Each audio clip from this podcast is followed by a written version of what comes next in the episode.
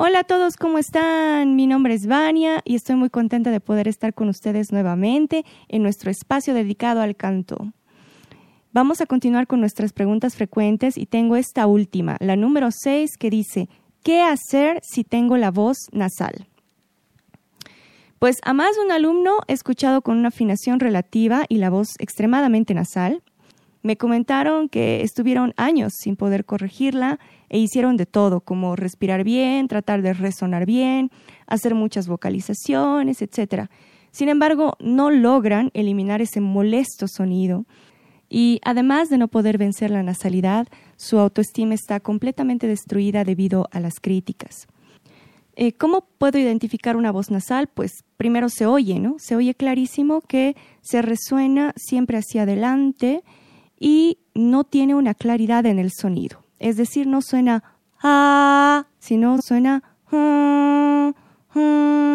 También puedo identificar si es nasal, si en medio del canto yo tapo mi nariz y suena ah. Hay una gran diferencia, ¿no? Yo tendría que poder tapar mi nariz y sonar claramente de todas formas. Ah. La nasalidad en la voz en estos casos que me comentaron mis alumnos incluía el habla, en otros casos solamente al momento de cantar, lo cual es mucho más confuso aún, ¿no? La verdad es que la nasalidad es muy fácil de solucionar. Se trata solo de comprender cuál es la causa. Entonces, vámonos directamente con el tip y la respuesta a esta pregunta. La causa de la voz nasal al hablar o al cantar, o ambas, se debe a la colocación de la lengua respecto del paladar blando, es decir, el lugar donde se encuentra la úvula. En una resonancia nasal, la lengua se une con el paladar blando para tapar el espacio entre ambos. Entonces, los siguientes ejercicios eh, van a ayudar casi de manera inmediata a solucionarla.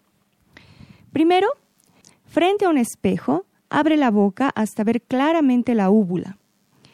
Debes lograr que el paladar blando esté elevado y en ese caso, para tener una referencia más visual, tienes que lograr que la úvula esté separada de la lengua y la lengua plana, en posición de descanso en forma de bateíta. También se da la referencia de sensación de bostezo. Emite un sonido controlado, de tal forma que nada se mueva de esa posición. Si se mueve, ya sabes que debes corregir a la posición anterior. Número 2. Haz vocalizaciones en esa posición. Vas a ver cómo cambia el sonido. No dejes de verte al espejo. Si es muy difícil controlar esos movimientos, entonces puedes ayudarte de un bajalenguas. Número 3. Saca la lengua lo más afuera posible y ponla contra tu mentón. Sosténla con una gasa.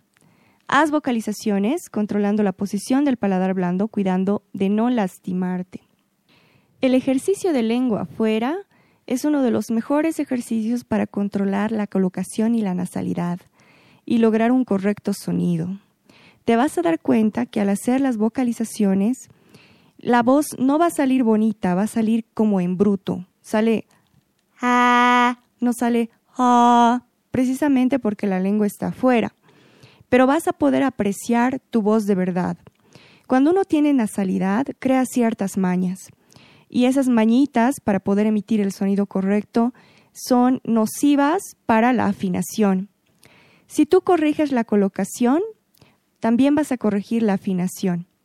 Eh, la mayoría de los problemas de afinación, valga la redundancia, son debido a la mala colocación o a la nasalidad. Entonces no se olviden que tienen que ser perseverantes con esto. Controlen el movimiento muscular de la lengua y del paladar blando y van a poder corregir la nasalidad muy rápido. Eso es todo por hoy. Que Dios les bendiga y nos vemos en el siguiente programa. Bye bye.